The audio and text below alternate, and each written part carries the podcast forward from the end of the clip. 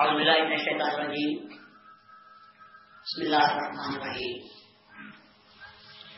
نحمده ونصلي على رسوله الكريم والمهدي المعروف عليه الصلاة والتسليم أما بعد، فقد قال الله تبارك وتعالى في كلامه القديم والفرقان العظيم أعوذ بالله من الشيطان الرجيم بسم الله الرحمن الرحيم يا أيها الذين آمنوا من يرتد منكم عن دينه فسوف يأتي الله بقوم يحبهم ويحبونه أذلة على المؤمنين عزة على الكافرين. إلى آخره. اللہ کا ارشاد ہے، اے ایمان والو، اگر تم میں سے کوئی اپنے دین سے مرتد ہو جائے، اپنے دین سے پھر جائے، تو ہمیں کوئی نقصان نہیں ہوگا۔ مذہب میں کوئی تفقہ نہیں پڑے گا۔ اس لیے کہ اللہ تبارک و تعالی یہ قوم کو لائے گا۔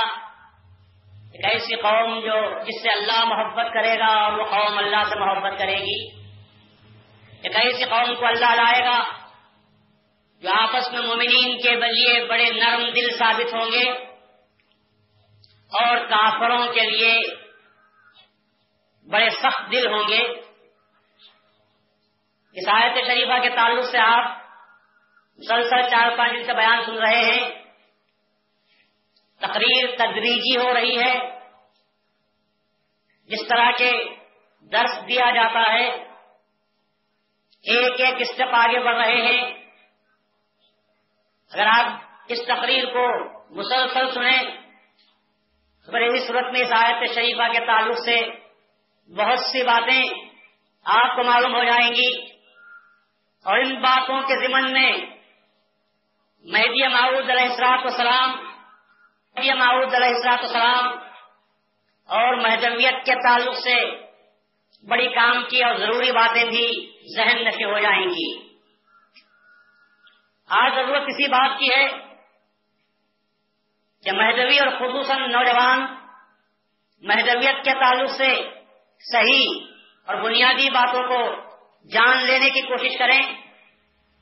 اس لیے کہ ہمارا جو اثاثہ ہے آج وہ یہی چند مسجدیں رہ گئی ہیں کہ جن کے ذریعے سے آپ کو مہدویت معلوم ہو سکتی ہے۔ وہ دور تو باقی نہ رہا، جبکہ مسجدوں سے بیان قرآن ہوا کرتا تھا، دائروں میں مہدویت کے تذکرے ہوا کرتے تھے۔ بڑے افسوس کے ساتھ کہنا پڑ رہا ہے کہ آج وہ دور باقی نہ رہا۔ کہ ہمارے اپنے عمل سے محدویت کے گوشے پھوٹ پڑتے تھے۔ لوگ محدویت کو سن کر نہیں، بلکہ محدویوں کو دیکھ کر مانتے تھے اور یہ تسلیم کرتے تھے ان کے عمل کو دیکھتے ہوئے کہ واقعی اس دور میں اگر کوئی سچا مسلمان ہو سکتا ہے تو وہ مہدوی ہو سکتا ہے۔ بلکہ بقول ابوالکلام آزاد کے یہ انسان نہیں تھے، بلکہ ملیا اعلیٰ کے فرشتے تھے۔ جن کو اللہ تبارک و تعالیٰ نے زمین کی تہارت کے لیے دنیا میں انسانوں کی شکل میں بھیج دیا تھا۔ مہدوی جس طبقے پر رہے، اس سرزمین کو نہ صرف پاک کیا، بلکہ اس سرزمین پر رہنے والے انسانوں کے دلوں کو تہارت بخشی، ایمان کی حلاوت بخشی، دیدار خدا سے منور کیا۔ اسلام کی بنیادی باتیں ہی نہیں، بلکہ اسلام کے ساتھ ساتھ ایمان اور احسان کی چوٹیوں تک ان کو پہنچا دیا تھا۔ آج ہمارے پاس اور میرے پاس اپنے میں دوسروں کی بات تو نہیں کرتا، بلکہ ہمارے پاس آج عمل کی کوتا کی وجہ سے، آج بات حال کی نہیں رہی، بلکہ قال کی ہو کر رہ گئی ہے۔ سننے سنانے کی حد تک بات ہو کر رہ گئی ہے۔ جس کی وجہ سے آج مہدوی نوجوانوں کے دلوں میں مختلف شکوک و شبہات پیدا ہونے لگے ہیں۔ کچھ دوسروں کی صحبت کی وجہ سے بھی آج ہمیں یہ بات پیدا ہوئی ہے کہ مختلف قسم کی باتیں ہمارے سر سر میں پیدا ہو رہی ہیں، ذہن کے گوشوں میں چل بلا رہی ہیں اور جب اس کا جواب صحیح انداز میں آپ کو نہیں ملتا، تو آپ یہ سمجھتے ہیں کہ شاید یہ مذہبی ڈکوسلا ہے۔ چنانچہ ہم جانتے ہیں، آپ نے سنا ہوگا۔ یا نہیں تو اس ماہ کا نور حیات آپ دیکھو تو آپ کو پتا چلے گا کہ جے پور کے جو بارہ بستیاں تھیں، ایک زمانہ وہ تھا کہ بارہ بستیوں سے جے پور ہی نہیں، راجستھان کی ساری ریاست جگمگا رہی تھی۔ لیکن پچاس ساٹھ سال کا عرصہ ایسا گزر گیا کہ وہاں دائروں میں کوئی نہ رہنے کی وجہ سے آج یہ بات پیدا ہو چکی کہ وہاں کے مہدوی مہدویت سے بیزار ہو گئے تھے۔ نام مہدویت کا سنتے تو ان کے چہرے پر ابوسیت تاری ہو جاتی تھی۔ ان کی زمینوں پر شکن پیدا ہوتی تھی۔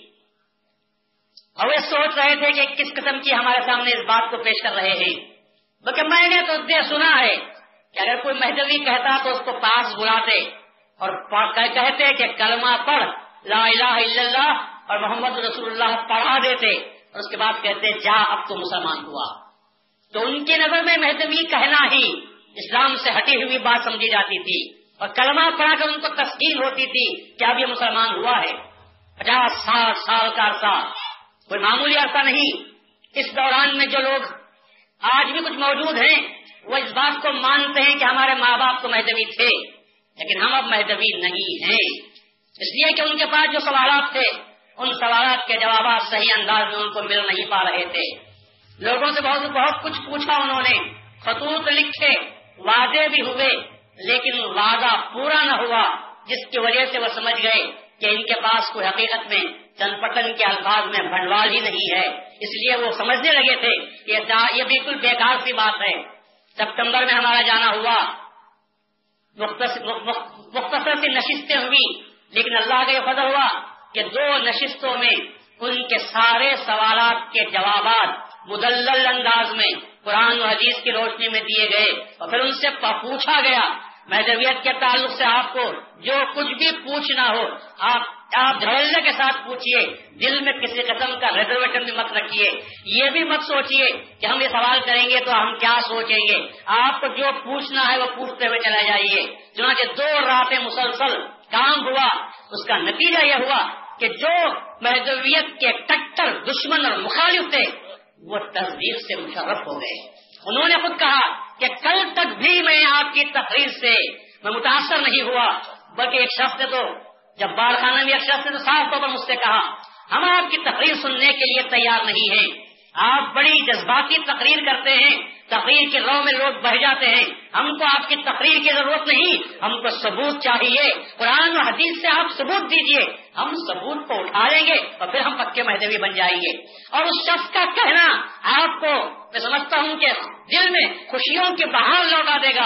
اس آخر میں اس نے کہا کہ اس سال اللہ نے چاہا تو میں اپنی زندگی کا پہلا دگانا ادا کروں گا۔ پہلی شب قدر میں ادا کروں گا، ورنہ آج تک میں نے دگانا نہیں پڑا بیوی بچے والا ہو گیا ہے۔ بڑے بڑے بچے ہیں اس کے، لیکن اس کے شب قدر کی نماز آج تک نہیں پڑی اس لیے کہ اس کو اس کو سوال کا جواب دیتا نہیں تھا۔ لیکن اس نے کیا، آج؟ اب وہ کہتا ہے میرے پاس آج بھی خط آیا ہے، اس کے دو تین سوال میرے پاس آئے ہیں۔ تو اس نے کہا کہ پہلا دکان انشاءاللہ میں ادا کروں گا۔ تو اس سے آپ اندازہ لگا سکتے ہیں، ہم مہدوی دائروں میں رہتے ہیں چند پٹن بنور کے راول اور اگرچہ کہ بنگلور میں دائرہ نہیں ہے، لیکن چند پٹن ہی کے لوگ وہاں پر رہتے ہیں۔ اللہ کا یہ فضل و کرم ہے۔ کہ وہ مہدویت کی شمع کو جلا رہے ہیں۔ لیکن آپ ان لوگوں کے تعلق سے اب میرا دل دعا دیتا ہے کہ جو ریگستان میں کشتی چلا رہے ہیں۔ راجستھان ریگستان ہے اور ریگستان میں کشتی کا چلانا بہت ہی مشکل ہے۔ آپ پانی میں ہیں، کشتی چلا رہے ہیں۔ لیکن ریگستان میں کشتی کا چلانا بہت مشکل ہے۔ اب ان لوگوں کے داد دیجیے جو ریگستان میں بیٹھ کر کشتی چلا رہے ہیں۔ بہت سے غیر مہدوی حضرات ہماری مہدوی آبادیوں میں ہی، ہماری مہدوی مساجد میں غیر مہدوی عالم نماز پڑھا رہا ہے، جمعہ کا خطبہ دے رہا ہے، عید ان کی نماز پڑھا رہا ہے اور مہدوی اس کے پیچھے نماز پڑھتے ہوئے چلے جا رہے ہیں۔ اب وہ اپنے خطبوں میں کیا کہتا ہوگا؟ مہدویت کے نقشے کو مس کر کے اس نے پیش کر دیا، جس کی وجہ سے مہدوی اس کی باتوں کو سننے کے بعد مہدویت سے بیزار تھے۔ لیکن جب حقیقت میں قرآن و حدیث کی روح سے ان کے سامنے بات آئی۔ تو اب ان کے دل کھل گئے۔ اب ان کے مذہب کے شبہ سب دور ہو گئے۔ ذہن صاف ہو گیا۔ اور ہم جب ان سے پوچھتے ہیں کہ اور پوچھنا ہے تو پوچھو۔ تو صاف طور پر کہتے ہیں، بھائی، یہاں تو ہر بات قرآن و حدیث سے بیان ہو رہی ہے۔ ہم کیا پوچھیں؟ ہم کو بغیر پوچھے ہی بہت سے سوالات کے جوابات ہم کو اللہ کی مدد سے ملتے ہوئے چلے جا رہے ہیں۔ تو آج یہ ہاتھ حالت ہوئی ہے راجستھان کی۔ کیوں ہوئی ہے، اس لیے ہوئی کہ وہاں رہنما نہ رہے۔ وہاں دین کی باتوں کو پہنچانے والے کوئی نہ رہے۔ ورنہ ورنہ جیسا کہ میں نے کہا، مہدویت ہمیشہ اپنے عمل سے پھلتی پھولتی رہی۔ مہدویت کے عمل نے لوگوں کو اپنی طرف متوجہ کیا۔ اور مہدویت، مہدی معود علیہ السلاط اسلام کے ماننے والے یہ وہ مقدس لوگ تھے کہ جن کو اللہ نے پہلے ہی سے چن لیا تھا۔ اللہ جس قوم سے محبت کرتا ہے اور پلٹ کر وہ قوم جب اللہ سے محبت کرتی ہے، تو ان کے اعمال کی کیا شان دیکھیے۔ ان کے اعمال کی شان اگر پوچھنا ہو، تو چنانچہ کل کے بیان میں میں نے ایک اللہ والے کی داستان آپ کے سامنے رکھی تھی کہ جس نے اپنے زمانے میں لوگوں کے دلوں کو کھول دیا تھا، معرفت، ایمان اور احسان کے خزانوں کو لوگوں پر کھول دیا تھا۔ اور اور انتہائی مصیبتوں میں رہنے کے باوجود کس قدر تامردی کے ساتھ، استقامت کے ساتھ، مستقل مزاجی کے ساتھ اپنے اس عہدے پر باقی اور قائم رہے تھے اور لوگوں کو اپنے ساتھ لے کر چلے تھے۔ آج اسی زمن کی ایک دوسری کڑی کو میں آپ کے سامنے پیش کرتا ہوں۔ اللہ تبارک و تعالیٰ جس کسی کو چن لیتا ہے، اللہ جس کسی کا انتخاب کر لیتا ہے، وہ یوں ہی انتخاب نہیں کرتا۔ دنیا والے کسی کو مردود سمجھتے ہوں گے، دنیا والے کسی کو برے بھرے نام سے یاد کرتے ہوں گے۔ لیکن جب اللہ تبارک و تعالیٰ کی نظر انتخاب اس پر پڑ جاتی ہے تو واحد میں کایا پلٹ جاتی ہے۔ اللہ تعالیٰ کی جب محبت اس کے بعد داخل ہو جاتی ہے، اللہ تعالیٰ کی نظر میں جب وہ محبوب ہو جاتا ہے، تو دیکھنے والے دنگ ہو کر رہ جاتے ہیں کہ کیا بات ہوئی ہے۔ ضرورت اس بات کی ہے کہ دل سے توبہ کی جائے۔ ضرورت اس بات کی ہے کہ دل سے توبہ کی جائے۔ ضرورت اس بات کی ہے کہ اللہ تعالیٰ کے حضور ہر بات کو انسان کو سمجھنے کی کوشش کرنی چاہیے۔ ضد اور ہٹ دھرمی کا خدا برا کرے۔ ضد اور ہٹ دھرمی جس دل میں جگہ پاتی ہے، اس انسان کو اللہ کبھی ہدایت نصیب نہیں کرتا۔ ہاں اگر دل کے دروازوں کو آپ کھلے رکھیں۔ اللہ سے دعا کرتے رہے کہ معبود حقیقی مجھے ایمان کے موتیوں سے میرے سینے کو مالا مال کرتے تو اللہ تبارک و تعالیٰ کسی کی بات میں بھی اثر پیدا کر دیتا ہے۔ دل کے دروازے کھل جاتے ہیں۔ حق بات دل میں اثر کر جاتی ہے۔ اور پھر اس کی کایا پلٹ جاتی ہے۔ کیا اب آپ نے ابھی بھی آجمی کا وہ قصہ نہیں سنا؟ ابھی بھی آجمی جو اپنے زمانے کا سب سے بڑا سوت خار تھا۔ سارے دنیا کے خون کو چوستا ہوا چلا جا رہا تھا۔ وہ حبیب آجمی کہ جب ایک مرتبہ راستے سے گزرتے رہتے ہیں، بچے کھیل رہے تھے، گلی ڈالنے کا کھیل کھیل رہے تھے۔ جب دور سے دیکھا کہ حبیب آجمی آ رہا ہے، تو بچوں نے خسر خسر شروع کر دی اور کہا کہ ہٹ جاؤ ہٹ جاؤ، وہ دیکھو حبیب آجمی آ رہا ہے۔ کہیں اس کی دھول ہم پر پڑ جائے گی، ہم گنہگار ہو جائیں گے۔ ہٹ جاؤ، تو اپنے اس کے راستے سے ہٹ جاؤ، اس کی دھول بھی ہم کو نہیں چاہیے۔ زمانے بھر کا سوت خار ہے، اللہ تبارک کو تعالیٰ کا معصوب ہے۔ ہٹ جاؤ، اس کی دھول بھی ہم کو نہیں پڑنی چاہیے۔ حبیب آجمی کے کانوں پر بات پڑی، دل نے نرامت کا اظہار کیا۔ شرمندہ ہوئے اور کہا، کیا میں اتنا بڑا گنہگار ہوں کہ کھیلتے بچے گلی میں کھیلتے ہوئے بچے بھی مجھ پر لانت کرتے ہیں؟ میرے سارے سے تو کیا میری دھول سے بچنے کی کوشش کرتے ہیں؟ دل نے باپ کو اثر کیا، کوئی واعظوں نے واض نہیں کیا تھا مقرر نے تقریر نہیں کی تھی۔ کھیلتے ہوئے بچوں کے اثر نے بات نے اس کے دل پر اثر کر دیا تھا۔ بچوں کی بات کا اثر نہیں، رحمت خداوندی کے دروازے واہ ہو گئے تھے اللہ اس کو نوازنا چاہتا تھا۔ ایک بہانہ بن گیا بچوں کی بات کا۔ اس کے دل پر بات اثر کر گئی اور وہ سوچتا ہوا، شرمندہ ہوتا ہوا چلا گیا، مسجد کو گیا، وضو کیا، سجدے میں سر رکھا۔ اور خدا سے دعا کی کہ بار تعالیٰ، اس دنیا میں مجھ سے بڑا گنہگار اور کوئی نہیں۔ لیکن یہ بھی اپنی بات ہے، یہ بات بھی حق ہے کہ میرا گناہ لاکھ بڑا صحیح مگر تیری رحمت سے تو میرا گناہ بڑھ نہیں سکتا۔ اگر تیری رحمت کی چادر تن جائے تو میرے سارے گناہ کو وہ ڈھانپ دے سکتی ہے۔ محبود حقیقی، میں تیری رحمت کا دامن پکڑ کر دعا کر رہا ہوں۔ اب مجھ پر رحمت ہونی چاہیے۔ میرے دل میں تبدیلی پیدا ہونی چاہیے۔ میں گناہوں سے توبہ کرتا ہوں۔ اب میں اعتراف کرتا ہوں کہ میں بہت بڑا گنہگار تھا۔ اللہ کرے دعا قبول ہوئی کہ نہ ہوئی۔ نہ ابھی بھی آج بھی جانتے ہی، نہ نہ دوسرے کو اس بات کو اچھی طرح جانتا ہے۔ لیکن جب وہ پلٹ کر آنے لگے، وہی بچے کھیل رہے تھے۔ انہوں نے کہا، بچوں، ہٹ جاؤ ہٹ جاؤ۔ وہ دیکھو، حبیب آجمی آ رہے ہیں۔ جن کی توبہ کو اللہ نے قبول کر لیا ہے۔ ایسا نہ ہو کہ ہماری دھول پر پڑ جائے۔ ایسا نہ ہو کہ ہماری دھول اس پر پڑ جائے۔ وہ بڑا متقی ہے۔ اللہ نے اس کی توبہ کو قبول کر لیا ہے۔ اب دھول ہٹ جاؤ۔ یہ بڑا ولی ہے جو اپنے زمانے کا آ رہا ہے۔ اب ہم کو اپنی دھول بھی اس پر نہیں ڈالنی چاہیے۔ کایا پلٹ کیسے ہو گئی؟ فقط توبہ کرنے کی وجہ سے۔ اللہ تعالیٰ کی رحمت جب پکارتی ہے تو وہ کسی کو نہیں دیکھتی۔ انسان کے دل کو دیکھتی ہے۔ جب سمیم قلب کے ساتھ، دل کی گہرائیوں کے ساتھ جب خدا کو پکارا جاتا ہے، تو کسی گنہگار کو بھی، کسی گنہگار کو بھی اپنے کم تر ہونے کا گمان بھی نہیں کرنا چاہیے۔ مگر کب جبکہ اس کے دل میں احساس پیدا ہو جائے، گناہ کا احساس پیدا ہو جائے اور اللہ تعالیٰ کے دربار میں رجوع ہونے کا جذبہ بیدار ہو جائے۔ تو یاد رکھو، وہ شخص اس وقت پرانے زمانے کے مسلمانوں سے اس کا درجہ اس لیے بڑا ہوتا ہے کہ اللہ تعالیٰ اس کے گناہوں کو پاک کر دیتا ہے، وہ غصہ پاک ہو جاتا ہے اور ہم گنہگار کے گنہگار رہتے ہیں۔ لیکن جب اللہ تعالیٰ اس کے تختہ سیاہ کو مٹا دیتا ہے اور اس کے دل کو منور کر دیتا ہے، تو اس کی بات ہی نرالی ہوتی ہے۔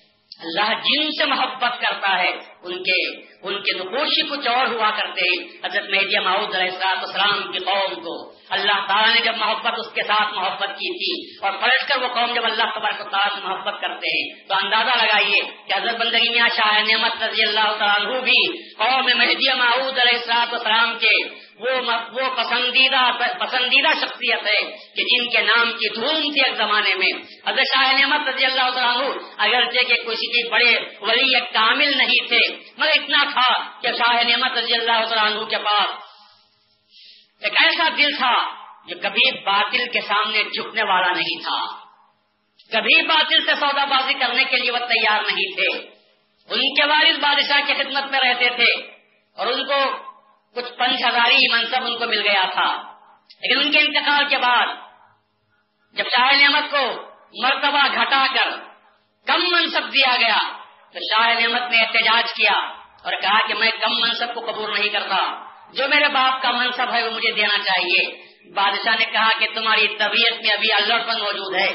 تمہاری طبیعت میں ہم شوخی دیکھ رہے ہیں۔ جب تک تمہاری طرف سے وفاداری کا ہم کو ثبوت نہیں مل جاتا، اس وقت تک ہم تم کو تمہارے باپ کا منصب نہیں دے سکتے۔ شاہ نعمت رضی اللہ عنہ نے احتجاجن اس منصب کو واپس کر دیا اور کہا کہ ہم میں دیکھ لوں گا اور میں بزور بازو اپنے منصب کو حاصل کروں گا۔ اگر وہ نہیں دیتے، اس لیے کہ میرا حق ہے اور میرا حق اگر کوئی چھینتا ہے، تو میں اپنے حق کو چھیننے کا موقع نہیں دوں گا۔ اگرچہ کہ وہ بادشاہ ہے وقت صحیح میں اس کو برابر حاصل کر کے رہوں گا۔ شاہ نعمت رضی اللہ عنہ وہاں سے دربار سے نکلتے ہیں۔ دل میں منصوبہ باندھا کہ جس بادشاہ نے مجھے میرے صحیح اور جائز حق سے محروم کر رکھا ہے، میں بھی اس کو پریشان کرتا رہوں گا۔ میں بھی اس کو جائز حق لینے نہیں دوں گا۔ ناجائز حق لینے سے میں اس کو روکتا رہوں گا۔ چنانچہ حضرت شاہ نعمت رضی اللہ عنہ نے چھوٹی سی باغیوں کی جو بادشاہ سے بغاوت کرنے پر تلے ہوئے تھے، ایک ٹکڑی کو تیار کیا، ادھر ادھر چھاپے مارنے لگے۔ مقصد لوٹ و کھسوٹ کرنا نہیں تھا، مقصد ڈاکہ ڈالنا نہیں تھا،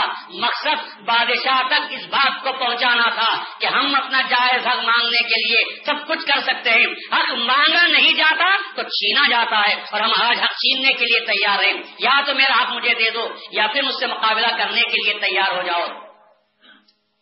بادشاہ تک مسلسل یا افواہ یا خبریں پھیل رہی تھی، پہنچ رہی تھی کہ شاہ نعمت، اس وقت اس وقت نعمت تھے کہ نعمت نام کا ایک شخص برابر ہماری مملکت میں چوری کا سری کرتا پھر رہا ہے۔ بغاوت کے آثار ہوئے ہو جو ہوئے چاہتے ہیں۔ لوگوں کو اپنا ہم نوا بنا کر ہماری رعایا کو پریشان کرتا ہوا چلا جا رہا ہے۔ بادشاہ کی طرف سے فرمان جاری ہوا کہ کسی حالت میں اس کو گرفتار کرنا چاہیے۔ نعمت ایک چھڑاوا ثابت ہوتے تھے۔ پکڑنے کی ساری کوششیں ناکام ہو کر رہ جاتی تھی۔ کہ بادشاہ نعمت نے بادشاہ کے قریب، بہت ہی قریبی شخص کو اس کے بیٹے کو جان سے مار دیا۔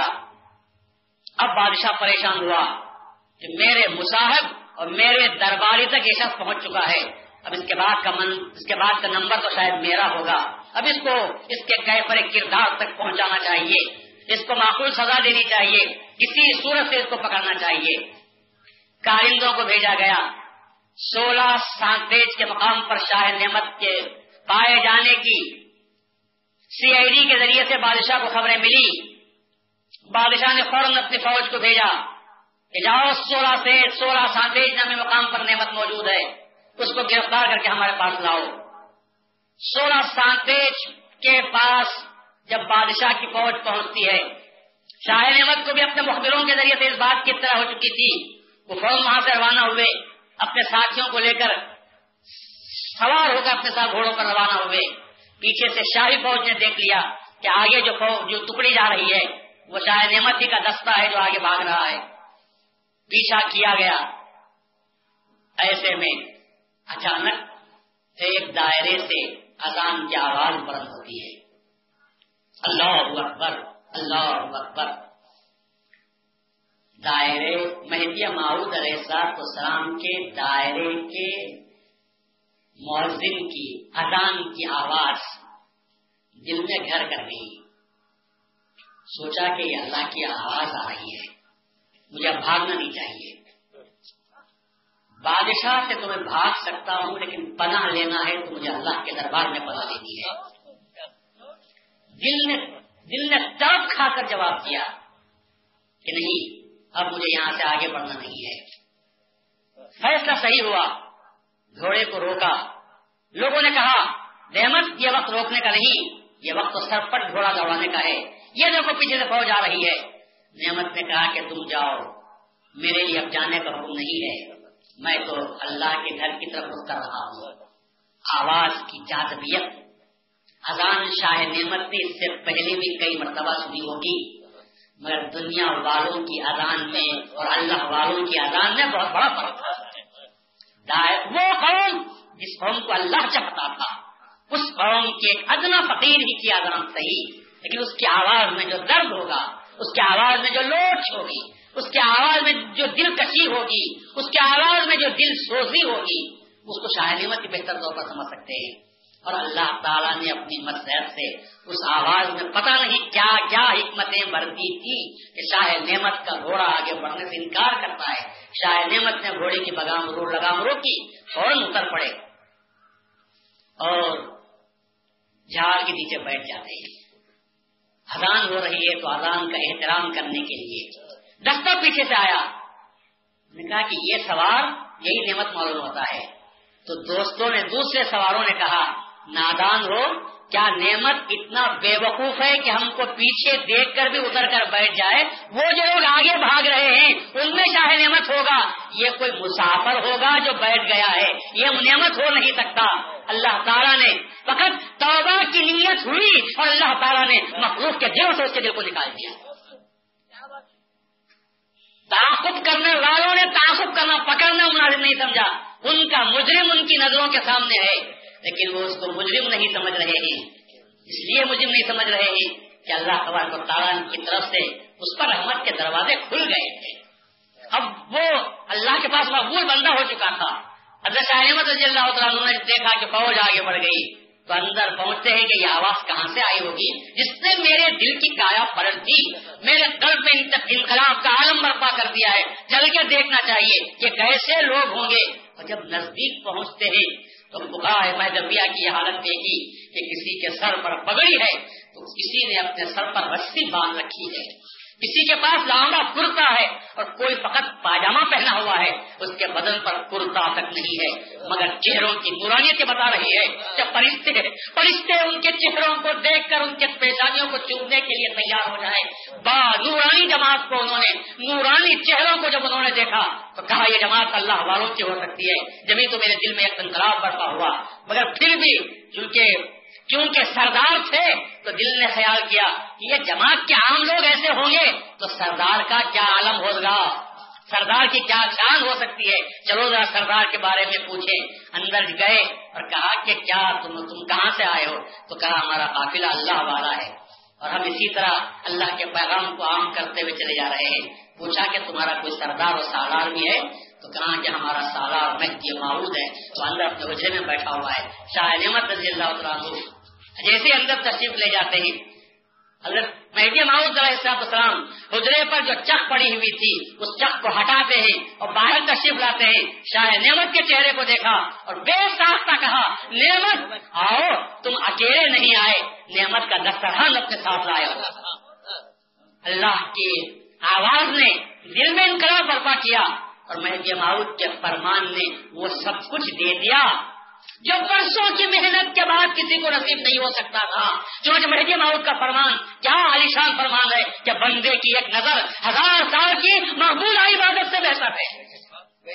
ہزار سال تم عبادت کرو اور وہ عبادت اللہ کے پاس محبوب بھی ہو جائے۔ لیکن جب بندے کی ایک نظر محبت کی پڑتی ہے، تو میری ایک نظر ہزار سال کی مقبولہ عبادت سے بہتر ہے۔ اگر کوئی آپ سے اس نقل کے بارے میں پوچھے کہ صاحب یہ نقل کیسی؟ تو کہو شاہ نعمت سے پوچھو یہ نقل کے معنی کیا ہو سکتے ہیں۔ اس لیے کہ شاہ نعمت کیا تھے؟ عبادت کچھ نہیں کی تھی، لیکن یہ نعمتوں کا دسترخوان جو حضرت مہدی محدود السلام کے فرمان کے ذریعے سے میاں شاہ نعمت کو مل جاتا ہے۔ کیا شاہ نعمت نے محنت کی؟ کیا شاہ نعمت نے نماز پڑھی؟ شاہ نعمت نے روزے رکھے؟ چاہے نعمت نے زکات دی؟ چاہے نعمت نے حج کیے؟ چاہے نعمت نے ذکر کیا چاہے نعمت نے نوبت میں بیٹھ کر اللہ کو یاد کیا چاہے نعمت نے تحجد کی نماز پڑھی، کیا کیا تھا آخر؟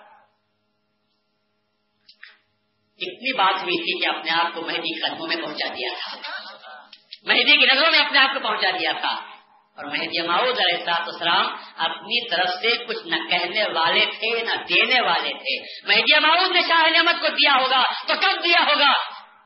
جب تک دینے والا نہیں دیتا تقسیم کرنے والا تقسیم بھی نہیں کرتا۔ رسول اللہ صلی اللہ علیہ وسلم فرماتے ہیں، ان اللہ الموتی وانا القاسم۔ اللہ عطا کرنے والا ہے اور میں تقسیم کرنے والا ہوں۔ میں عطا کرنے والا نہیں ہوں۔ عطا کرنے والا تو اللہ تبارک و تعالیٰ ہے۔ جب عطا کرنے والے نے عطا کر دیا، تو بانٹنے والے میں کیا کمی پیدا ہو سکتی ہے؟ وہ کیوں روک رکھے گا؟ حضرت مہدی ماؤد علیہ السلام نے فرمایا کاشا ہے نعمت، تم اکیلے نہیں آئے۔ خان نعمت لے کر تم آئے ہو۔ نعمت کا ایک دفتر دسترخوان ہے تمہارا جو اپنے پاس موجود ہے۔ کیا نعمت کا دسترخوان ہے۔ سب سے بڑی نعمت تو یہ کہ مہدی ماؤد علیہ اسلام کی۔ تصدیق سے مشرف ہوئے۔ سب سے بڑی نعمت تو یہ کہ مہدی ماؤد علیہ اسلام کی۔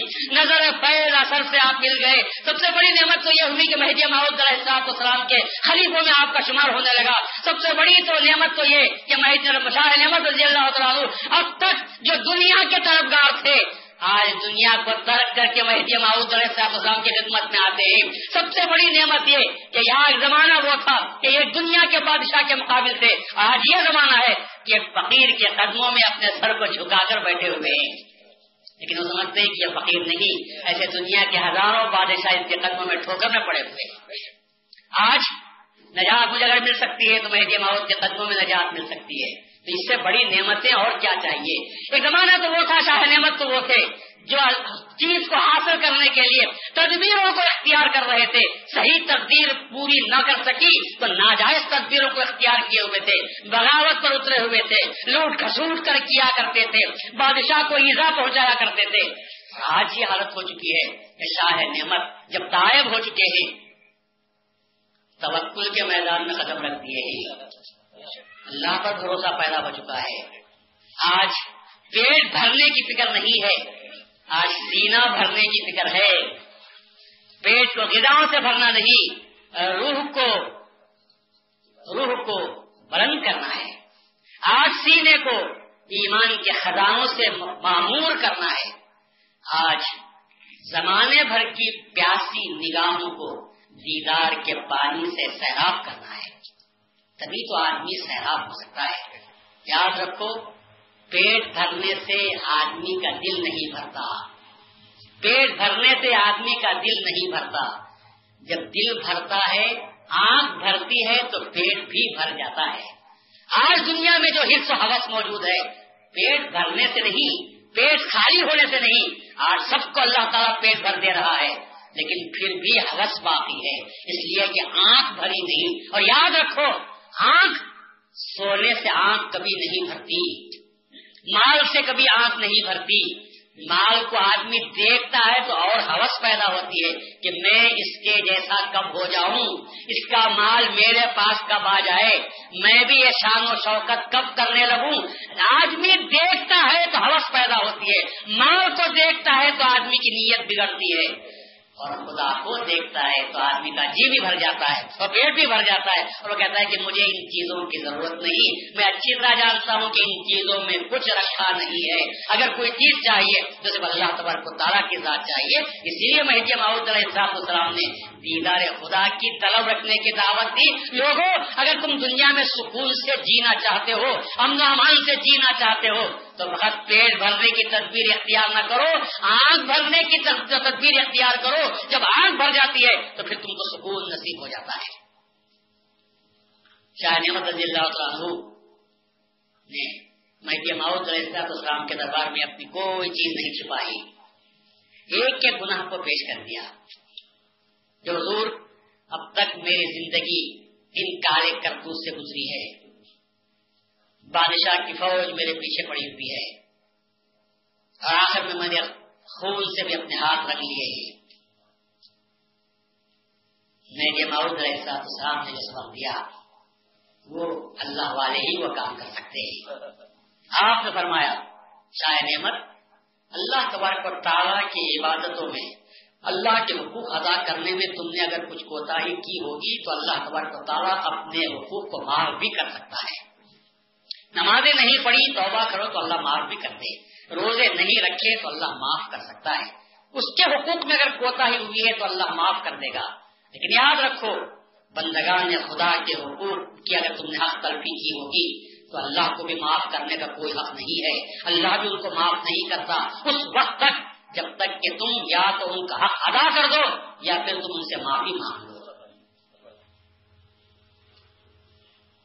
شاہ نعمت رضی اللہ عنہ اس بات کو سنتے ہیں تو گھبراتے نہیں۔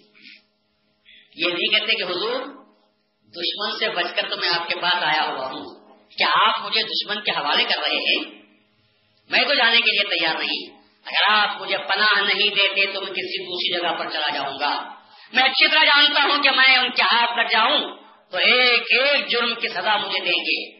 میرے جسم کے ٹکڑے ٹکڑے کر دیں گے۔ گلے کی دیوار پر مجھے لٹکا دیا جائے گا تاکہ اور لوگوں کو سبق ہو جائے کہ جو بادشاہ کے خلاف ہم عالم بغاوت بلند کرتا ہے، اس کا یہ حشر ہوتا ہے۔ آپ مجھے ان کے حوالے مت کیجیے شاہ نعمت رضی اللہ عنہ نے اس پر احتجاج نہیں کیا، پر ماں نے مہدی معود کو سنا اور کہا کہ اب مجھے کیا کرنا چاہیے؟ تو فرمایا کہ پہلے تم یہ کام کرو۔ کہ جن جن کے تم نے حق تلفی کی ہے، ان کے گھروں کے پر پہنچو اور ان سے معافی چاہو، پھر اس کے بعد میرے پاس آنا۔ کیا مہدی معود مروانے کے لیے اگر شاہ نعمت کو ان کے پاس بھیج رہے تھے؟ کیا مہدی ماؤد کا یہ فرمان تھا کہ تم جاؤ، وہ لوگ تم کو قتل کر دیں گے تو اچھا ہو جائے گا؟ مہدی ماؤد علیہ صاحب اسلام نے شاہ نعمت کے لیے وہی حکم ثابت فرمایا جو شریعت کا حکم تھا۔ حضرت مہدی ماؤد علیہ صاحب اسلام نے شاہ نعمت کو جو ان لوگوں کے پاس بھیجا اس دلی سکھانے کے لیے نہیں، بہادری کا سبق دینے کے لیے بھیجا۔ جب ہمت کرتے ہو، کیا اچھی بات فرمائی ہے۔ جب بدی پر ہمت کرتے ہو، تو نیکی پر بھی ہمت کرنی چاہیے۔ ورنہ جو شخص بدی کی ہمت کرتا ہے اور نیکی کے معاملے میں بزدل ہو جاتا ہے، اس کو ہمت اور با دلیر اور با ہمت آدمی کے نام سے یاد نہیں کیا جا سکتا۔ برائی کے سلسلے میں تو تم بڑے دلیر اور با ہمت ثابت ہوئے ہو، لیکن جب نیکی کی بات آتی ہے اچائی کی بات آتی ہے، تو بزدلی کا مظاہرہ کرتے ہو کہ میں جاؤں گا تو وہ لوگ مجھے مار دیں گے۔ میں زندہ واپس نہیں آؤں گا۔ یہ بات غلط ہے۔ نیکی، صداقت اتنا بڑا سودا ہے۔ نیکی اور صداقت اتنی بڑی طاقت ہے کہ دنیا کی ہر طاقت پاش پاش ہو جاتی ہے، لیکن صداقت کو چور چور کرنے والی طاقت آج تک پیدا نہیں ہو سکی۔ نیکی کو پاش پاش کرنے والی طاقت آج تک پیدا نہیں ہو سکی۔ مہدی ماؤد نے نیکی کا سبق دیا تھا۔ مہدی ماؤد نے صداقت کا سبق دیا تھا۔ چاہے نعمت رضی اللہ عنہ باپ کو سنتے ہیں اور فوراً سر جھکائے ہوئے ایک ایک آدمی کے پاس پہنچتے ہیں اور یہ کہتے ہیں کہ لوگ ڈرتے ہیں کہ نعمت اب ہمارے پاس کچھ نہیں رہا۔ اب پھر کیوں تم ہمارے پاس آئے ہو؟ جواب ملا کہ بدلہ لینے کے لیے نہیں آیا، بلکہ تم سے خواہش کرتا ہوں کہ میں نے تمہارا گناہ کیا ہے، بندہ حاضر ہے، بندے کی گردن حاضر ہے۔ تم چاہو تم اس سے بدلہ گن گن کر لے لو انہوں نے دیکھا کہ ایس اپنے زمانے کا دلیر شخص، اپنے زمانے کا جنگجو شخص آج سر کو جھکائے ہمارے پاس کھڑا ہوا ہے۔ انہوں نے کہا کہ نہیں، جاؤ، ہم نے تم کو اللہ کے لیے معاف کر دیا۔ اس گھر پر پہنچا جہاں جس کے اکلوتے بچے کو ختم کر دیا تھا۔ آج بھی ماتم ہو رہا تھا۔ گھر پر اداسی چھائی ہوئی ہے۔ ویرانی سی ویرانی کا عالم ہے۔ اس گھر پہ پہنچ کر آواز دی۔ شاید السلام عبداللہ نامی شخص تھا۔ وہ چھت پر سے دیکھا اور کہا، نعمت، میرے گھر کو تو تم نے اجاڑ کر دیا۔ اب کیا لینے کے لیے میرے پاس آئے ہو؟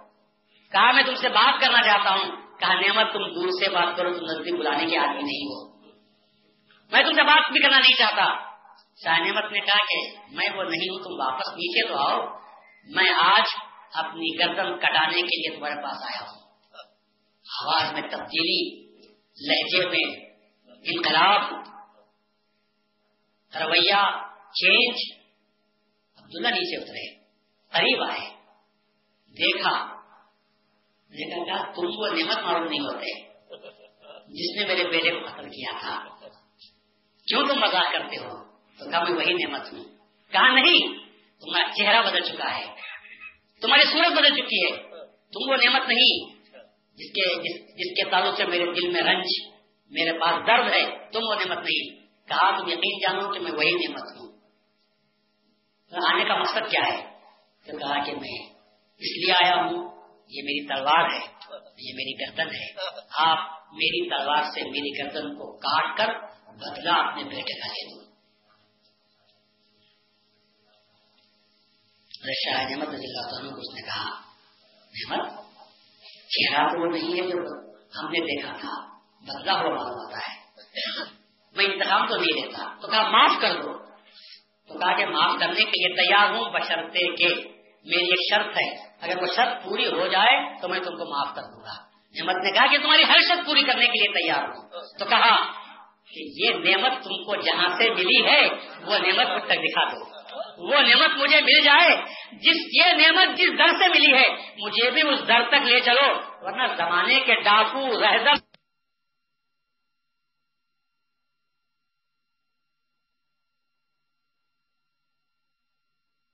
قاتل کو ایک شخص نے نظر ڈال کر اتنا تبدیل کر دیا۔ مارنے والا مار کھانے کے لیے تیار ہوا۔ قتل کرنے والا قتل ہونے کے لیے تیار ہوا۔ دوسروں کو چیلنج کرنے والا اپنی گردن جھکانے کے لیے تیار ہوا۔ یہ معمولی نعمت نہیں ہے۔ نعمت جہاں سے تم کو یہ نعمت ملی، مجھے وہاں پر لے چلو اور مجھے بھی ویسا بنا دو تو میں تم کو معاف کرنے کے لیے تیار ہوں۔ یہ کس کی بات ہے؟ اللہ جس سے محبت کرتا ہے اور محبت اللہ سے جو محبت کرتے ہیں، وہ دنیا کے مسائل کو اپنے سامنے نہیں رکھتے، اپنے انا کو سامنے نہیں رکھتے۔ کہ بھائی ہم نے پہلے کیا کہا تھا آپ کیا کہیں گے؟ دنیا، انا، عزت، لذت، میں پنا پرسٹیج یہ ساری جھوٹی باتیں ہیں جو ایک انسان کو غلط راستے پر لے جاتے ہیں۔ حق کا راستہ ایک ہی ہے۔ صحیح راستہ جب آدمی کو مل جاتا ہے تو انسان کو چاہیے کہ وہ صحیح راستے کا اختیار کر لے اور فوراً اپنے خلوص دل کے ساتھ توبہ کر لے۔ اس لیے کہ توبہ اللہ تبارک و تعالیٰ کو بہت پسند ہے اور اللہ یہ کہتا ہے اتنا اللہ یحب التوابین اللہ تعالیٰ توبہ کرنے والوں کو پسند کرتا ہے۔ اور جب گناہ جھڑ جاتے ہیں، اللہ کہتا ہے، جس طرح تم وضو کرتے ہو، تو تمہارے سارے گناہ ان آزا سے جھڑ جاتے ہیں اور پاک ہو جاتے ہیں۔ تو توبہ کرتے ہو اور اس سے زیادہ پاک وضو تم کرتے ہو۔ اس سے زیادہ پاک وضو۔ کون سا ہے؟ یہ پانی سے جو ہم ہاتھ اور منہ دھوتے ہیں، یہ بھی وضو ہے۔ یہ معمولی پانی سے ہاتھ دھوتے ہیں تو ہاتھ سے کیے ہوئے آزاد، ہاتھ سے کیے ہوئے گناہ جڑتے ہیں۔ منہ دھوتے ہیں آنکھ سے کیے ہوئے گناہ جھڑ جاتے ہیں۔ کلی کرتے ہیں تو زبان سے کیے ہوئے گناہ جھڑ جاتے ہیں۔ لیکن یہ ایک وضو اور ہے جو اس سے ہزار گنا بڑا ہے۔ اور وہ پانی سے جب آدمی وضو کرتا ہے تو اس کا دل پاک ہوتا ہے، اس کی روح پاک ہوتی ہے۔ باطنی گناہوں سے اللہ اس کو دھو دیتا ہے۔ اور رسول اللہ فرماتے ہیں کہ تم اللہ کی یاد میں، اپنے گناہوں کی شرم ساری میں آنکھ سے دو قطرے آنسو کے بہا دو۔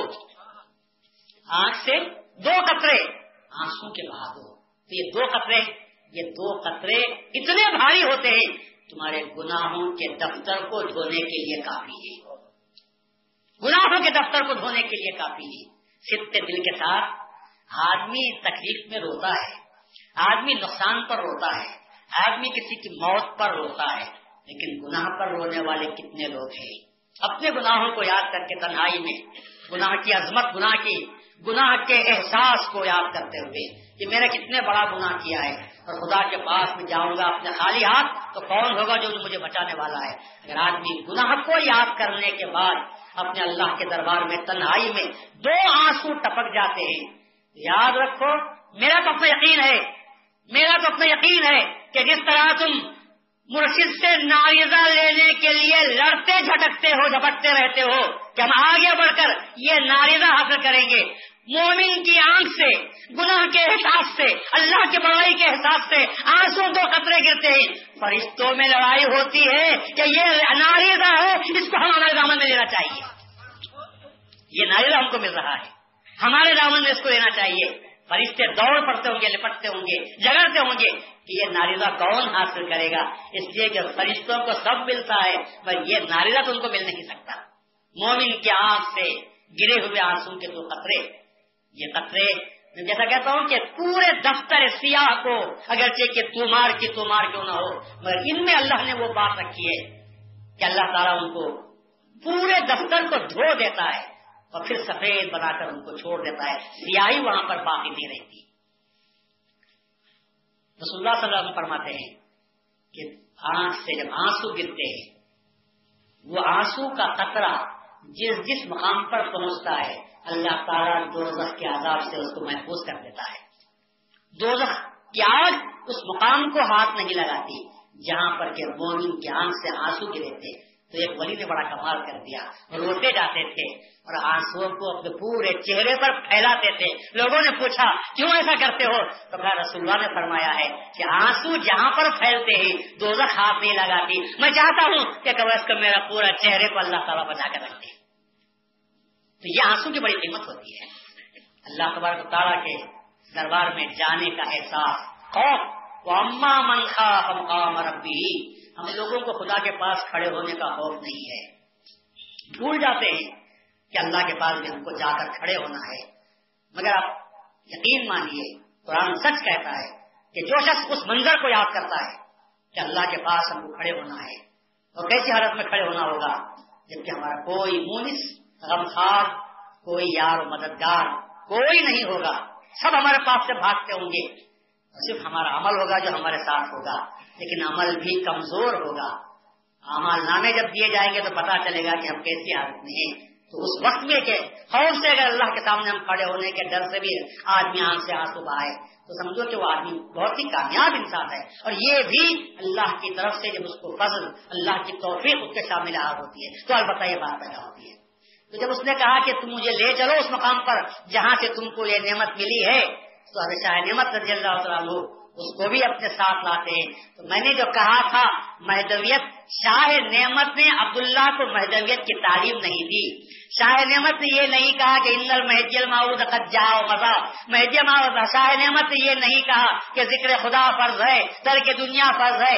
شاہ نعمت نے سبق دیا تھا عمل کے ذریعے سے دیا تھا اور یہ عمل کیا کیا عمل تھا کیا تھا عمل یہ تھا کہ بھائی میں نے میرے میں نے تیرا جرم کیا ہے تو مجھ سے بدلہ لے لے یہ میرے آقا نے مجھے سبق دیا ہے تو اس نے کہا تیرے آقا کے قربان میں تجھے معاف کرتا ہوں، مجھے بھی اپنے آقا کے پاس لے جا۔ تو معلوم یہ ہوگا کہ محدودیت پھیلی ہے۔ تو کس کے ذریعے سے پھیلی ہے؟ عمل کے ذریعے سے پھیلی ہے۔ بے نفسی کے ذریعے سے پھیلی، عمل کے ذریعے سے پھیلی۔ لوگوں پر اپنے عمل کو بتانا چاہیے، اپنے عمل کا سکہ بٹھانا چاہیے۔ عمل کرتے جاؤ، لوگ آپ کے عمل کو دیکھیں گے۔ خود بخود کہیں گے کہ یہ عمل کرنے والے تو محدبی ہوتے ہیں۔ ان کے سوا تو یہ عمل اور کسی میں پایا نہیں جاتا۔ اسی لیے ابو کلام آزاد لکھتے ہیں کہ میرے دادا متقی پرہیزگار تھے، ذکر میں رہتے تھے تحجد گزار تھے سو مسلات کے پابند تھے۔ لوگوں نے ان کو دیکھا تو پوچھا کہ تم مہدوی ہو؟ اور مشہور کر دیا لوگوں میں کہ یہ مہدوی ہے۔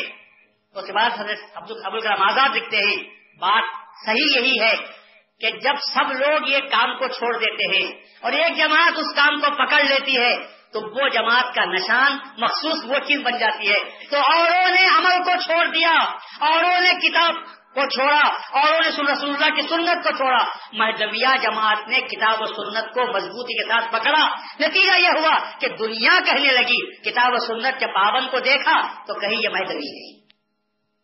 مہدویت مرتبہ احسان پر جانے کا نام ہے۔ مہدویت فقط ظاہری عبادت کرنے کا نام نہیں۔ بلکہ محدویت اس عبادت میں خوشو و خزو کے داخل کرنے کا نام ہے۔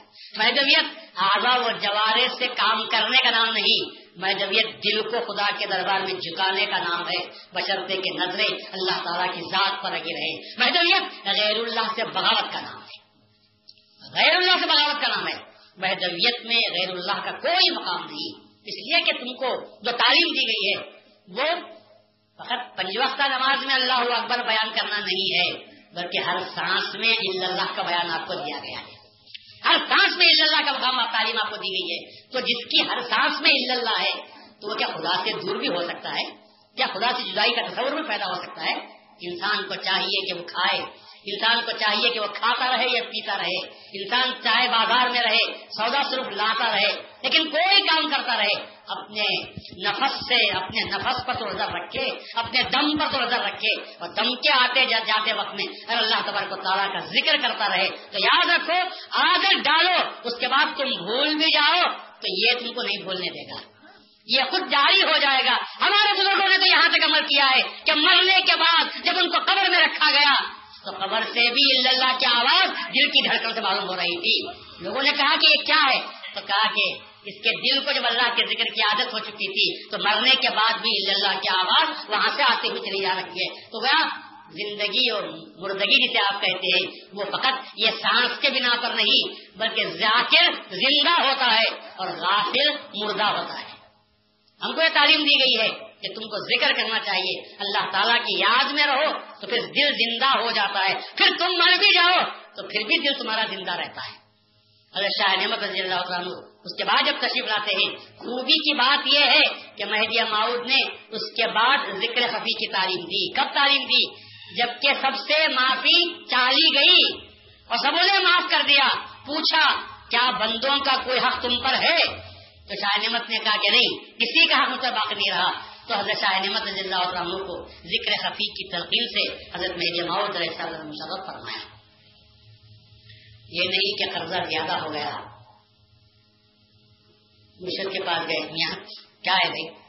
رمضان آ رہا ہے تو ترک دنیا کا خیال پیدا ہو گیا ہے۔ ترک دنیا، سر پر لوگوں کا قرض کا بوجھ ہے۔ اور ترک دنیا ہو رہی ہے۔ کیا اللہ تبارک و تعالیٰ اس ترک دنیا کو قبول کرے گا؟ اللہ تو یہ کہے گا کہ دنیا کیا چھوڑ رہا ہے؟ لوگوں کا قرض تو پہلے ادا کر دے۔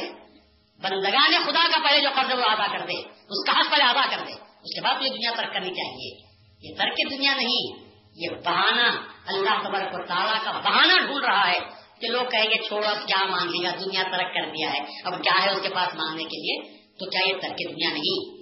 یہ یہ دنیا کمانے کا، دنیا کمانے کا بہترین ذریعہ ہے کہ آدمی اور یاد رکھو۔ رسول اللہ صلی اللہ علیہ وسلم فرماتے ہیں، ایک بھیڑیا، بھوکا بھیڑیا بکریوں کے ریوڑ میں اتنا نقصان نہیں پہنچا تھا جتنا کہ ایک دیندار آدمی، دنیا دار آدمی دین کے لباس میں لوگوں کو نقصان پہنچا دیتا ہے۔ آدمی دنیا دار شملہ شایا جبا پہن لیا چہرے پر داڑھی رکھی، ہاتھ میں تصویر ہے۔ لوگ کیا سمجھیں گے اس کو دیکھ کر؟ یہ تو بڑا دیندار آدمی ہے۔ ہاتھ میں تصویر ہے، چہرے پر سنت ہے، لباس عالمانہ ہے۔ لوگ سمجھیں گے کہ یہ تو بہت بڑا دیندار آدمی ہے۔ لیکن اس نے دینداری کو دنیا کمانے کا ذریعہ اختیار کیا ہے۔ لوگ ان کا گمان نہیں کریں گے۔ لوٹتے جاؤ۔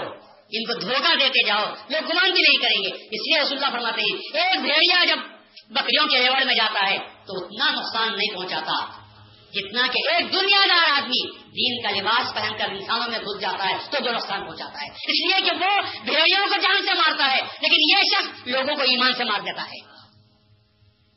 یہ ان کے ایمان بنا کر ڈالتا ہے۔ آپ اس بھروسہ کرتے ہیں۔ کہ ایسا آدمی دھوکہ نہیں دے گا۔ اور دینداری کے لباس میں ایسی باتیں آپ کو کہتا ہے جو بے ایمانی کی باتیں ہیں، جو بڑے جہانی کی باتیں ہیں۔ اور آپ اس کے لباس کو دیکھ کر، اس کے مقام کو دیکھ کر، اس کی شخصیت کو دیکھ کر، اس کی باتوں کو دیکھ کر آپ سمجھتے ہیں، اتنا اچھا آدمی تو غلط بات تو نہیں کہتا ہوگا۔ اس کی غلط باتوں کو صحیح باتیں سمجھتے ہیں۔ آپ کا ایمان رخصت ہو جاتا ہے۔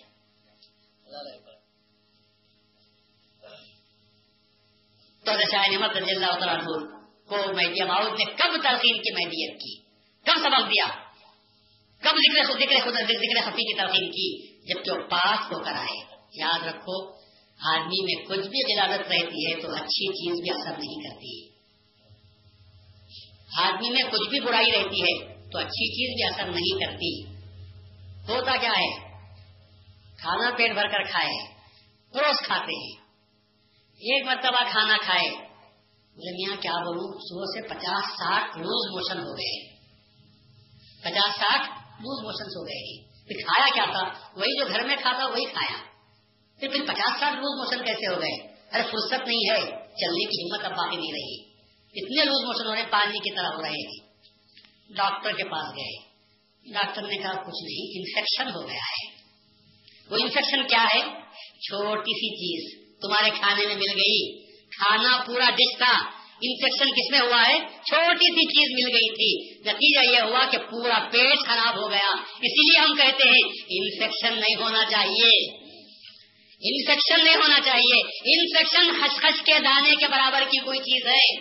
آپ چمچا جو لیے ہوں گے وہ چمچا برابر نہیں دھوئے ہوں گے، باسی کچھ لگ گیا ہوگا، اس میں کچھ افراد پیدا ہو گئے تھے، وہ چمچے کو آپ سالن میں ڈالے، اس کا شوربا کھایا۔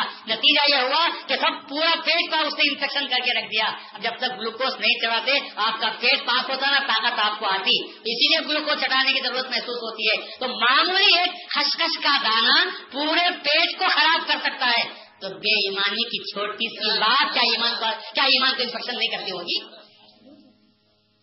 چھوٹا سا دانا ہی صحیح۔ اب اس کو چھوٹا مت سمجھو۔ انفیکشن چھوٹا ہی رہتا ہے۔ لیکن بات بڑی خراب ہوتی ہے۔ جان لیوا، ہلاکت کے قریب سارے لوگ پریشان ہوتے ہیں کہ سب کیسی بات ہو گئی ہے۔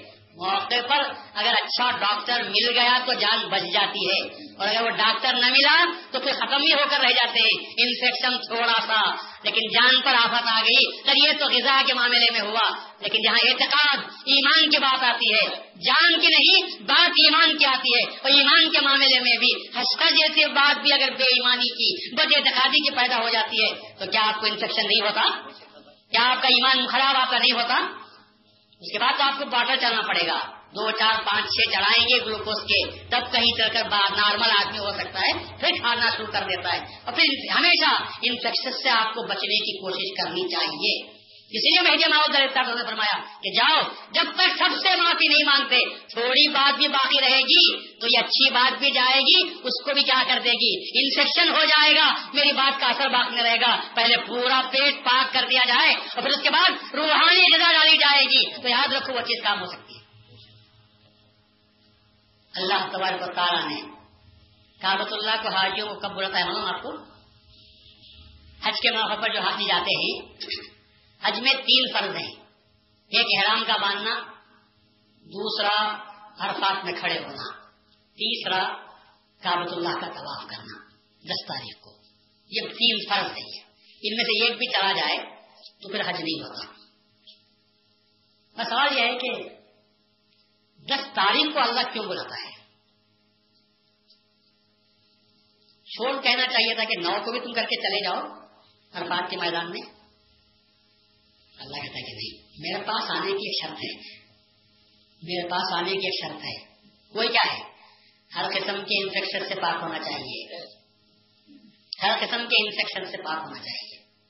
کہا کہ پہلے جاؤ، عرفات کے میدان میں کھڑے ہو کر گڑ گڑا کر دعا مانگو۔ ضرور کے وقت سے لے کر اثر تک۔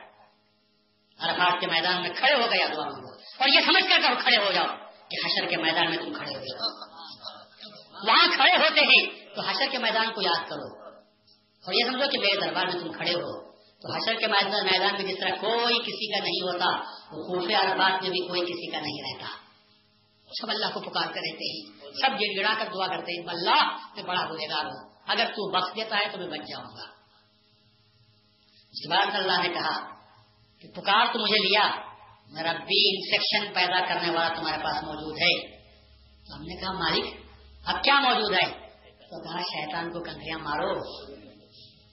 وہ جو شیطان ہے تمہارا اسے کنکریاں مارو۔ تو جب کنکریاں مارتے ہیں تو اللہ نے کہا کہ شیطان کو تو دور کر دیا۔ اب ذرا مال کی قربانی بھی دے دو ہمارے نام پر۔ جب مال بھی قربان کر دیا تو اللہ نے کہا، اب آؤ، اب تم پاک ہوئے۔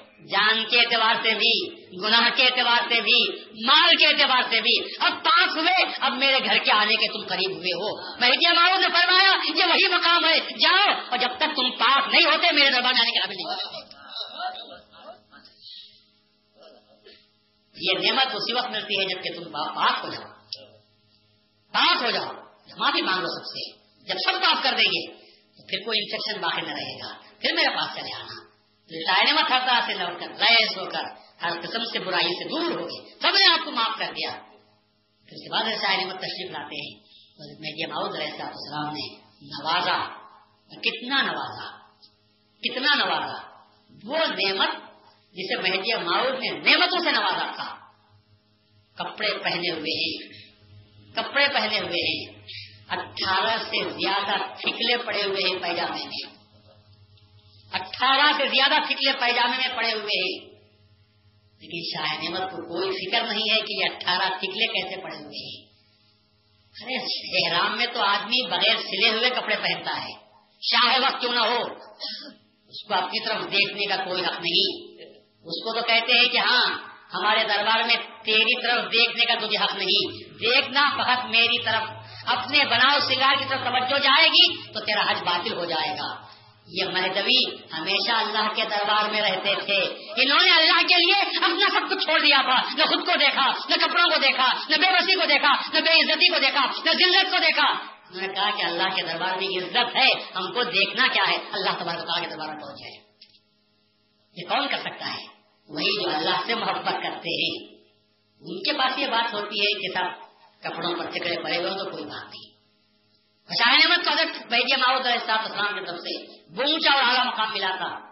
حضرت فرماتے ہیں کہ ایسا معلوم ہوتا ہے کہ توکل کے میدان میں میں، بندہ اور نعمت گھوڑے دوڑا رہے ہیں۔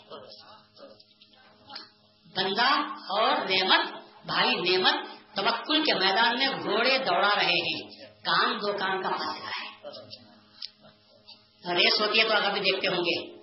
خیال پورا کانوں پر رکھا جاتا ہے۔ ایک کان سے حد تک بھی آدمی گھوڑا بڑھ جاتا ہے، وہ جیت جاتا ہے۔ تو کانوں کا لحاظ کیا جاتا ہے؟ میرے سامنے فرمایا کہ ریس ہو رہی ہے۔ توقع کے میدان میں کون؟ جو توقع کا سبق دینے والا ہے، جو توقع کا بادشاہ ہے، وہ فرماتا ہے۔ کیا ایسا معلوم ہوتا ہے کہ میں اور نعمت توقع کے میدان میں گھوڑے دوڑا رہے ہیں؟ کن دو کن کا فرق ہوتا رہ گیا ہے کتنا اونچا مقام ہے بندگی میں شاہ کا توقع کے میدان میں۔ ایک مقام تو حاصل کرنے کا تھا، اور ایک مقام اللہ پر بھروسہ کرنے کا ہے۔ کس کس کس چیز کا بھروسہ ہے؟ میں جماؤ کو یہاں تک فرماتے ہیں، لوگوں، توکل کے معنی یہ مت سمجھو کہ رزق کے معاملے میں بھروسہ کرنا ہے۔ یہ تو جانور بھی کر لیتے ہیں۔ یہ تو جانور بھی کر لیتے ہیں۔ یہ توکل نہیں ہے۔ توکل دیدار کے بارے میں کرنا چاہیے۔ اللہ کے بارے میں بھروسہ کرنا چاہیے۔ امن پورا۔ پھر بھروسہ خدا کی ذات پر۔ اس کو توکل کے نام سے یاد کرتے ہیں۔ تو حضرت مہدی ماؤ نے جو فرمایا تو حضرت شاہ نعمت رضی اللہ عنہ کے تعلق سے کہ توکل کے میدان میں آگے بڑھ رہے ہیں، کس حد تک آگے بڑھ رہے ہیں؟ اور مقابلہ کس کے ساتھ ہوتا چلا جا رہا ہے؟ حضرت مہدی موت فرماتے ہیں کہ ہم دونوں گھوڑے دوڑاتے ہوئے جا رہے ہیں۔ تو یہ کام کون کر سکتا ہے؟ وہی کہ جو قوم اللہ سے محبت کرتی ہے، ان میں آپ کو یہ اثرات معلوم ہوں گے۔ ان کے یہ حالات پیدا ہو سکتے ہیں۔ ورنہ جو قوم دنیا سے محبت کرتی ہے، ورنہ جو قوم دنیا کے پیچھے مرتی ہے جو قوم حکومت اور سلطنت کی متلاشی رہتی ہے، جو قوم عمرا اور جاگیرداروں کے نوکر بنے رہتے ہیں، کیا ان سے اس بات کی توقع بھی کی جا سکتی ہے؟ کہ وہ اپنے گناہوں کے سلسلے میں لوگوں کے سامنے اپنے گناہوں کو رکھیں گے؟ کیا لوگوں کے سامنے اپنی غلطی کو تسلیم کرنے کے لیے تیار ہوں گے؟ آدمی کی سب سے بڑی ضرورت مندی یہ ہے کہ آدمی آگے بڑھ کر اپنی غلطی کو تسلیم کر لے۔ وہ سب سے بڑا بہادر آدمی ہوتا ہے، جو اپنی غلطی کو مانتا ہے۔ وہ سب سے بڑا بزدل وہ ہوتا ہے، جو اپنی غلطی کو ثابت ہونے کے باوجود ماننے کے لیے تیار نہیں ہوتا۔ یہ بزدلی کیا رہا ہے اور دینداری کے معاملے میں تو انسان کو ہمیشہ اللہ تبر کو تارا کے حوالے ہونا چاہیے۔ انسان کو کبھی اپنے مائیں پڑنے کا خیال نہیں کرنا چاہیے۔ انسان کو کبھی اپنے پرسٹیج کا خیال نہیں کرنا چاہیے۔ اس لیے کہ ہماری ساری پرسٹیج زمین پر رہ جاتی ہے۔ اللہ تبارک و تعالیٰ کے پاس جو عزت المقام ہے، جو وقار ہے، وہاں تو صرف حق توڑا جاتا ہے، باطل کو وہاں پر جگہ بھی نہیں ہوتی۔ تو آج ہم کو اس بات کی ضرورت ہے، خصوصاً نوجوان مہدویوں کو اس بات کی ضرورت ہے کہ وہ جب بیدار ہو رہے ہیں، تو اپنی مہدویت کے تعلق سے، مہدوی بزرگوں کے تعلق سے عقیدت کو بحال رکھے اس لیے کہ ہم تک جو دین پہنچا ہے کس کے ذریعے سے پہنچا۔ ان بزرگوں کے جوتیوں کے توفیل میں ہم کو دین پہنچا ہے۔ اگر وہ محنت نہ کیے ہوتے تو کیا آج تک آج ہم تک دین پہنچ جاتا۔ اور ان کے بزرگوں کے سستے میں ہم آج مہدوی بنے ہوئے ہیں۔ تو ہماری یہ ذمہ داری ہے کہ ان کا پہیام بھی کریں۔ ہماری یہ ذمہ داری ہے کہ ان کو یاد کرے تو عزت کے ساتھ یاد کرے کبھی کسی غلطی کو ان کی طرف منسوخ نہ کریں کہ وہ غلطی کر گئے تھے۔ کبھی یہ نہ کہیں یہ سب سے بڑی ہماری غلطی ہے۔ خطائے بزرگاں، گرفتن خطا۔ ارے بزرگوں کی خطا کو خطا کہنا یہ سب سے بڑی خطا ہے۔